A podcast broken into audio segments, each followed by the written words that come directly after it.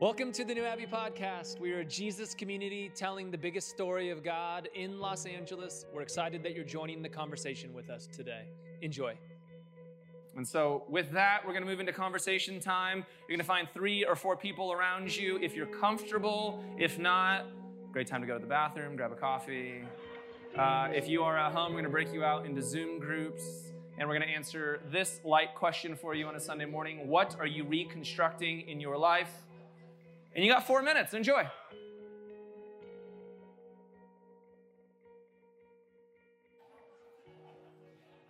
It was October 11th, 1962, everybody's favorite date, when the Catholic Church officially opened the Second Ecumenical Council, formerly known as Vatican II.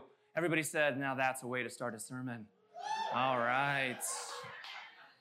Vatican II was a huge moment within the Catholic Church because it was a moment where the church came together to say, we need to get a little bit more fresh, that we need to see the world in a different way. What they were doing was deconstructing. They're saying there's some things that are not working for our people anymore. We're doing all of these masses in Latin. We're talking about things that they don't understand. There's all of these Catholics out there that don't understand what it means to be Catholic. And so they wanted to simplify some things. Said, we're going to let some things go and we're going to be about some other things. That the process of deconstruction and reconstruction is not something new to the 21st century and some recovering evangelicals. Not that I know any. The process of deconstruction and reconstruction is something that is always happening in the church is always happening in humanity. We have these moments where we ask ourselves these bigger questions. Does the thing work anymore? And for so many of you in this room, you come from environments and communities of faith and churches where the thing no longer worked. And you had this bigger question Do I still get to keep the thing? And the answer is yes, my friends. There are some things to repick up. And in that Vatican Council, they changed things like the languages that they were using. They said we can no longer just speak in Latin. People don't speak Latin everywhere. We should speak in the language of the people. Even something like that, that 70 years ago seemed so revolutionary, was a massive shift forward. And in the church today, sometimes I'll have conversations. I was interviewed by some news, news group this week, and they were talking to me about women in ministry. I'm like, we're still talking about that? That's what you're interviewing us about? Women, half of the population, the ones that made all of the babies, they don't get to talk? Yeah, cheers to you. Cheers to you. Yeah. We're all here. You. That's right. Love that. Not the point of my sermon. I don't know where I got on that. But, anyways, it's crazy. There are some things that we need to let go of, and there's some new things that we need to step into. And so, we're in this new series about reconstructing Jesus. That I want to be a part of the process of deconstructing, that together we want to let some things go, but we also need to pick some things up. And we also need to say, yes, there's a way of being, there's a way of practicing that Jesus offers us in this world. We used to call it salvation, but that holds a little bit too much for you. You're like, oh man, do I get to go to heaven one day and like cream cheese and cherubs and clouds or whatever's up there? I don't know. But maybe words we need to use is liberation. There's a different kind of salvation that's out there, a liberation that's for all of humanity, a liberation that frees us to see the divine, a liberation that frees us to see other human beings. That we got bigger things to do as humanity. We don't need to be in wars. We're trying to go to Mars, my friends. We got some things to accomplish as a species, and that Jesus invites us into a bigger story of God, and that's the work we're doing with one another. And so today, to think about reconstruction, we're going to think about the Spirit, because today is Pentecost, which only Frankie knew. Exhibit A. The rest of you are like, what's Pentecost? More to come. If we're going to talk about the Spirit and reconstructing Jesus, we got to talk about some things. We're going to talk about Pentecost, pilgrimages, and Peter, because some alliteration. I was an evangelical pastor once. Then we got to talk about Maria Branyas, and if we can do that, some old school wrestling NWO, my friends. That's clearly a niche joke that three of you are in on. I like that. That's good. The rest of you are like, I don't know. That guy's pretty white. All right, Jesus Revolution. And if we can talk about a Jesus revolution, then we can talk about some things that have been unheard and some things that are still unrealized in this revolution. Then we can talk about what it means to be unmerited and inclusive. And if we can talk about that, then we can talk about everywhere and always. And if we can think about everywhere and always, then we can move from a temple to some temples. And if we can do that, then we can change some language from they to we. And if we can understand that, the Friends reunion is coming out May 27th. And if we can do that, then we can pray bigger than yourself. And then a little bit of a reprise, all in 26 minutes. And here we go. I love one clap and then like three other claps, and everyone else was like unsure what to do there. So that was good. Just clap, clap and smile right now. Sometimes you just got to do it. You feel better when you smile, you feel better when you clap. I'm still doing it. Follow along with me in the book of Acts, chapter 2. When the day of Pentecost came, they were all together in one place, all of them being the whole church. So it's like 17 people at this point. Suddenly, a sound like the blowing of a violent wind came from heaven and filled the whole house where they were sitting. Well, amen. Let's do this. Yeah. I mean, that's, well, I'm already getting amens there. You know, I'm like, I didn't even got to the good stuff yet. I like this. They say what seemed to be tongues of fire that separated and came to rest on each of them. All of them were filled with the Holy Spirit and began to speak in other tongues as the Spirit enabled them. They're like, at a progressive church on a Sunday morning, where are they going with this? Now there were staying in Jerusalem God fearing Jews from every nation under heaven. When they heard this sound, a crowd came together in bewilderment, as one would, because each one heard them speaking in his or her own language. Utterly amazed, they asked, Are not these all are not all these people who are speaking Galileans? Which, like old school language means these are like uneducated, like boondock folks, all right? Then how is it that they each of us hears them in our own native tongue? Then they list a, a bunch of languages, which just means all of them. And then at the very end, they're like, man, maybe they're drunk. Okay, you get it. Summary that was not the message version. Verse 42 they devoted themselves to the apostles' teaching and to the fellowship, to the breaking of bread, and to prayer. And everyone was filled with awe. And many wonders and miraculous sons miraculous signs, man, tough time reading today, were done by the apostles. All the believers were together and had everything in common. Selling their possessions and goods, they gave to anyone as he had need. Every day they continued to meet together in the temple courts. They broke bread in their homes and ate together with glad and sincere hearts praising God and enjoying the favor of all the people, and the Lord added to their number daily those who were being saved, liberated, freed, seeing the world in a bigger way. Good news that radically changed and reoriented how they lived into the world and what this kingdom could look like is what they did in that moment. And so Pentecost is this day that happens 50 days after Easter. It was already a festival that was uh, done by the Jews, where it was a festival around unleavened, unleavened bread, everybody's favorite kind of festival. But on this day, 50 days after Easter, the people of God are gathering together and the Holy Spirit comes in a fresh way. A lot of times we read this as if the Holy Spirit came for the first time in this moment. That's not what the, the passage is saying. The Spirit of God has already been present. In the creation story, the Spirit of God is wind, it is breath, it is the thing that animates all living creatures. In Jewish tradition, the Spirit of God is already within all of us. It's not something that you go magically do. Sometimes we're told stories about God in a way that you do some things, and every tradition has their thing about how you get the Spirit. I'm sure some of you have some fun stories, right? And then when you do that thing, now you get the Spirit. But this is a story about people seeing and hearing something fresh, something new that's happening in the world, seeing the Spirit of God in a new way. That's what Pentecost is all about. That there was this pilgrimage that was already taking place in Jerusalem on this day for this feast of unleavened bread. So there was all of these Jews from all around the Roman Empire who were in one place at this time. And then all of a sudden, all of these Jesus followers have this moment which is just crazy, right? And in this moment, the Spirit is there in this fresh way, and they're hearing all of these different Galileans, these Jesus followers, speak in a tongue that is native to their land. That's a moment where you would stop and you would listen. You say, What's going on here? And you have a couple choices. Some of them believed, some of them said something radical and revolutionary is taking place here. And after this happened, the part in between the passages that we didn't read is Peter gets up you know, the one like, this is my rock upon whom I shall build my church. That Peter gets up, shares a message, and the message is of this good news of this radical Jesus who came into the world and this kingdom that Jesus is offering. And some people heard that, and it was a moment for them where they just said, I'm to be baptized. I'm to participate in this new world order. I'm to participate in this new revolutionary thing that God is doing. Other people had an option, and what they said is maybe they're just drunk.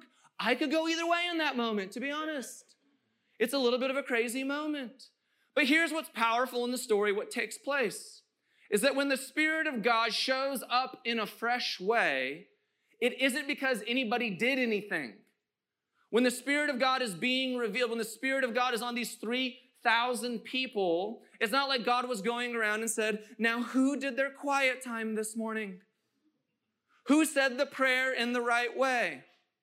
Who prayed in tongues? Who was a part of Alpha Group? How many Awana stars do you have? Many of you have been on these different journeys where God is looking at you, and you only receive more of God if you do certain things that make God happy.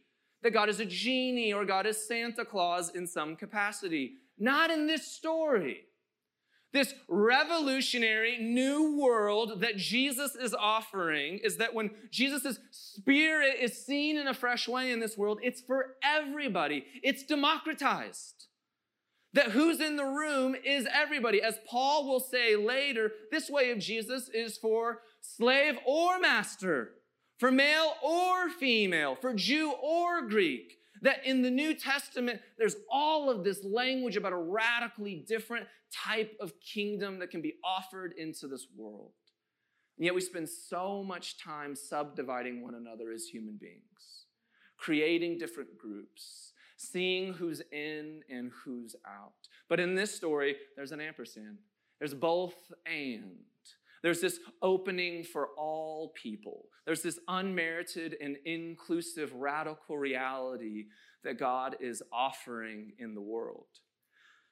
For all of humanity in the last year, we went through something together. And what we went through together in COVID is that the world was exposed. It exposed our own internal realities, probably the places that we're at, for good or for bad. It exposed what was already there. We had nowhere to run, nowhere to hide. And for most of us, we saw all of Netflix. and in that, we had to sit with ourselves. What COVID also did is it exposed the systems that were going on in the world. We were awake. We saw some things in a different way. It wasn't the first time that a black man had been killed by white police officers, but in that moment, we all saw something new with George Floyd. And we said, no longer does this get to be the case. For the Asian American Pacific Islander community, there's a moment where we're saying during COVID, no longer does this get to happen. And on and on, we get to name the different systems that are in place that people are awake. We've had the moment to pause, to reflect, to say, oh, the world isn't working equally for everybody. How is it that seven people made $100 billion in COVID and billions of people living on less than a dollar a day have less than when they started with? It exposed the realities that are taking place. And we're all saying together, we don't want to live in that old world anymore. We don't want to live in these systems anymore. There's a new world that we want to be a part of. That is not the normal that we want to return to. We want to move into a new normal that works for humanity. That is the moment of Pentecost. It is the moment of God's Spirit saying, there's a new reality that you can live into. There's this beautiful 113 year old woman, Maria Branyas. Look at her, come on, what a dream. She is the oldest living survivor of COVID in the world. She lives in Spain. And if you remember, there was a time where Spain was just one of the hardest hit countries. And so she's lived in a lot of isolation, but she's also got on Twitter because, yeah, why not? And she has this beautiful quote that I love in the solitude of my room, fearless and hopeful, I don't quite understand what's going on in the world, but I think nothing will be the same again. And don't think about redoing, recovering, rebuilding. It will have to be done all over again and differently.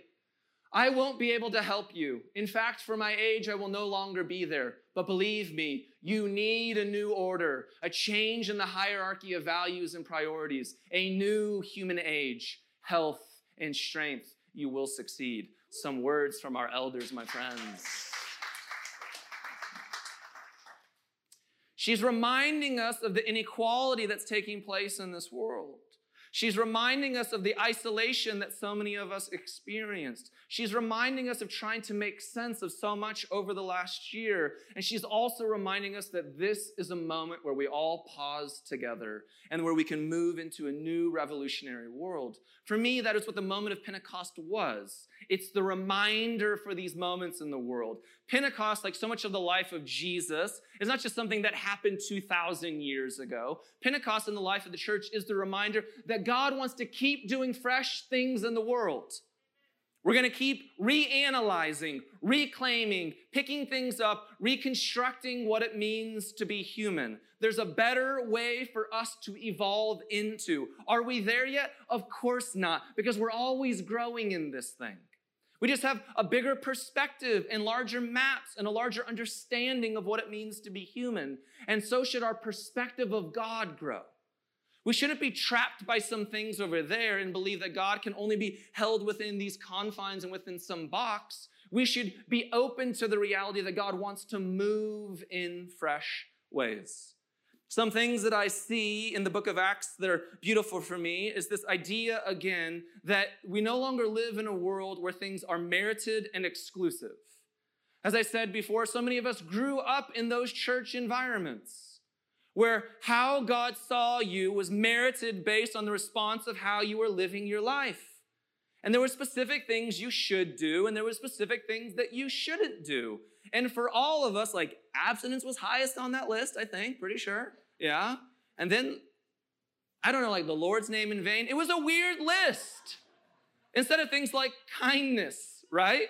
You're like, be the biggest asshole you can, but don't sleep with anybody. That's a weird story. Instead of like, try out gentleness in this world, look for kindness.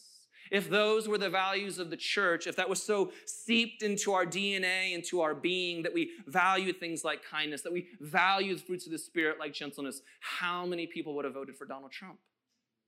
If that was at the core of who we were, if that was the core of what it meant to be a follower of Jesus in this world is that there's a new world order and it's about reshaping our being. And so it's not about something that's merited and it's not about being exclusive. And in the world of church, we can just be honest, there's exclusive things that we've done.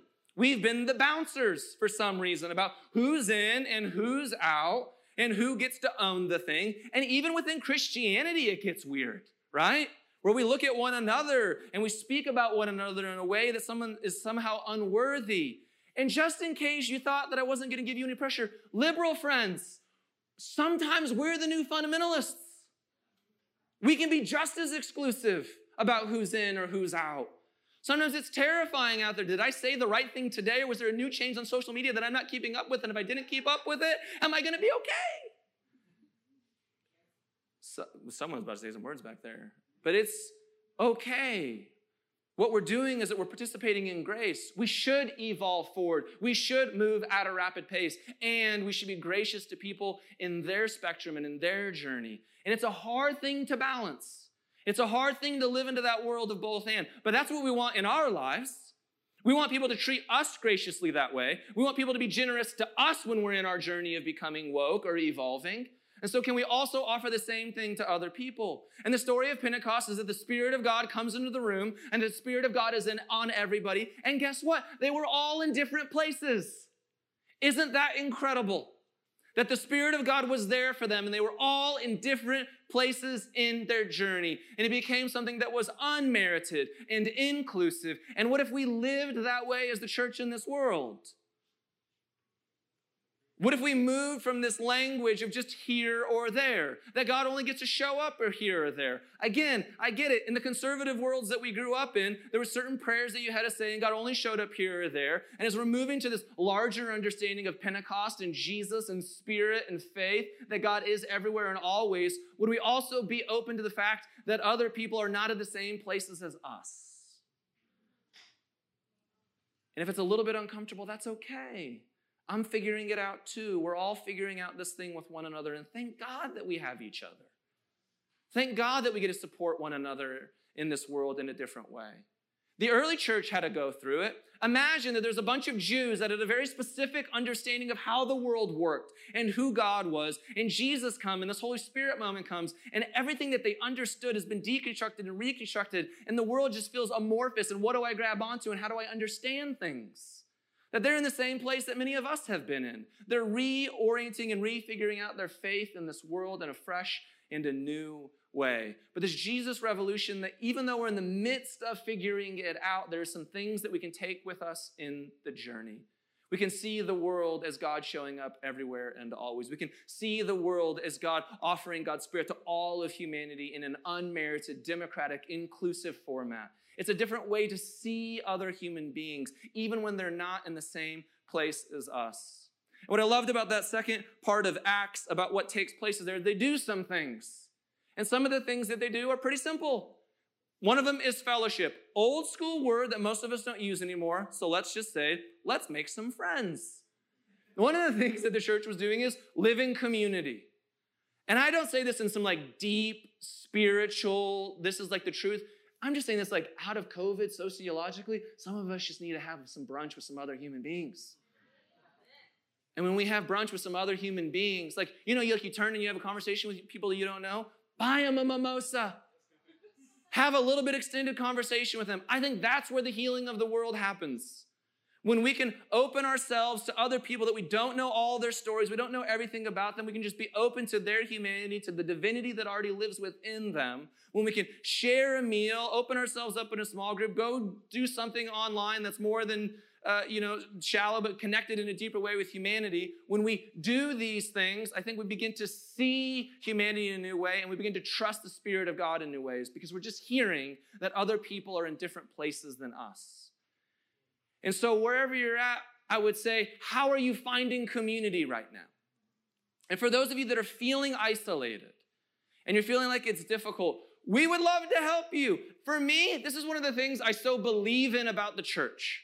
Where else in the world do you find a community that you get to grow in your spirituality, hopefully your emotional health, right? Your uh, emotional intelligence. Uh, you're going to be encouraged to be a part, uh, to join therapy. You get to develop new friendships. You get to feel valued. Like there's all these things are individually found in our world. Like you can go to the YMCA, then you can go to a bar, and then you can get your therapy. Like but it's a rare place, and this is where I think faith communities have a place in our world still, where we can find all of these things together, where we can grow as a human being, that this thing, even as we're deconstructing and reconstructing, doesn't have to be thrown out. And I know that you're not debating with me on that because you're here and you could be at brunch, so thank you.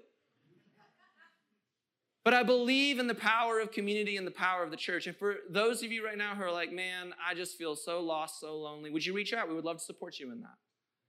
If you're in your journey of loneliness and anxiety and depression and all the things that you went through in COVID, if you're like, man, I don't think like a pastoral prayer is going to do it for me, great, we'd love to pay for your therapy. Seriously, email info at abbey.org right now. We'd love to begin you on that journey. We'd love to support you wherever you find yourself, wherever you're at. If you're like, Corey, you know, part of the reason that I can't be a part of community is that just the, the stimulus checks have been cut out and I don't have enough money anymore. Great, email info at newabbey.org right now. We'd love to give you $500. We'd love to get you back on track so you can be a part of community, you can find health in your life. That's what we'd love to do for you. Wherever you're at, we want to support you because your healing is dependent upon my healing, and my healing dependent upon yours, and our healing, the healing of the world. We're all in this thing together, people. And so we need community. What I love about this story is we also need prayer. Woo! Prayer is hard for progressives. So let's talk about that a little bit. It's a weird thing because someone's like, I don't know what I believe. Is it the personhood of Jesus? I sleep with crystals under my bed. I get it. All kinds of stuff. Do it. That's fine. My chiropractor, he does so much shaman work on me. I love you. Burns feathers over me, like, burn away. Like, I got a stomach issue. He's like, that's an eagle feather. I'm like, yes, it is. Do that. I believe that you're right. You're had ginger in your ear? Put it in there. I don't care. And I want something bigger than myself. That's why I'm open to those things, but I'm open to the divine. That Jesus has something for me. That what I believe about this story is that they gathered together and God was doing miraculous things in their midst. because they were open. They lived in a posture and a perspective that Jesus was offering a new radical world. That the early church grew again, not because they were proselytizing people, it grew because they were having dinners with one another. And at those dinners, it didn't matter if you were a man or a woman or a child or the senator or if you were poor or if you were the slave. You just got to be there. And because it was unmerited and it was inclusive and God was everywhere and always, that's where the church grew. The church grew because human beings got to realize that they were human beings. That is incredibly revolutionary in the world. And because they believed that, they prayed in that way. They prayed that other human beings would see themselves fully as made in the image of God. They weren't praying around exclusivity, they were praying that other people would see their divine worth. And then they just didn't say prayers. They lived out a life where you feasted together in that truth and in that reality. That is revolutionary 2,000 years ago. That is still revolutionary today. And so I think prayer changes some of our postures. I'm gonna get a little woo woo charismatic with you right now, so just bear with me. I've Frankie, again, day of Pentecost. Really, the rest of you don't need to be here. Um, one of the prayers that I've just had lately is this Pray about something so big over somebody's life that when it comes true, you, you know that it had to be God. And that's so uncomfortable for me, but I've just been doing it. Where I am so grateful to be a pastor in this community and to be entrusted with the narratives of your lives.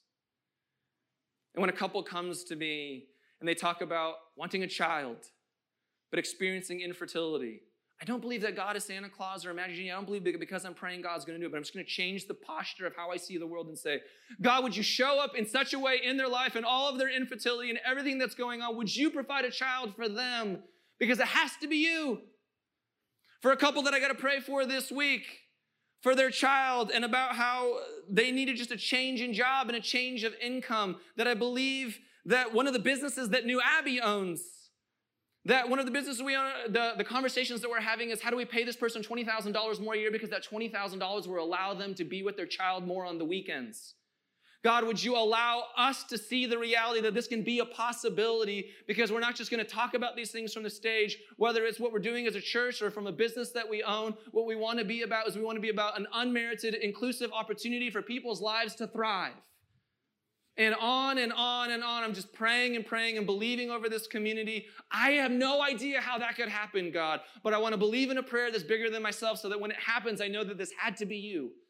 Because Jesus, I believe that you're doing something radical and revolutionary in the world. And I can be a liberal and I can be a progressive. I can still use my mind. I can go to a therapist and my chiropractor can do some shaman shit. and it's all good. What a dream! And so I invite you into a life of people as you encounter God's Spirit in a fresh way. Would you open yourself up to a life where you share your life with other people around you, especially coming out of a year like COVID? I invite you into a life with God where you just pray. You're like, I don't know what I believe about prayer. Just try for five seconds every day this week, just saying, God, I believe that you're bigger than me, and I believe that you have something bigger for you in my life. This is not me trying to be Joel Osteen, but seriously, praise God for Joel Osteen. A lot of people need to hear that. This is me saying, maybe that just for, the, for a, fresh moment in your life as God's exposed some things in COVID, what you need again is just saying, God, I know that you're bigger than me, and I, I just want that. I don't know what it means. I don't know all the outcomes, and I don't have to. And if we can live in community together, and if we can open ourselves to a larger posture of God, imagine what else might happen in the life of our community. That Pentecost is not all magic for me, that Pentecost is practical. That it's a moment where the people of God begin to practice and live out this way of Jesus, not just believing in this way of Jesus, but practicing it in all that we do. And so you're going to get back into some groups and you're going to answer this question with one another How can you participate in this new world? Enjoy.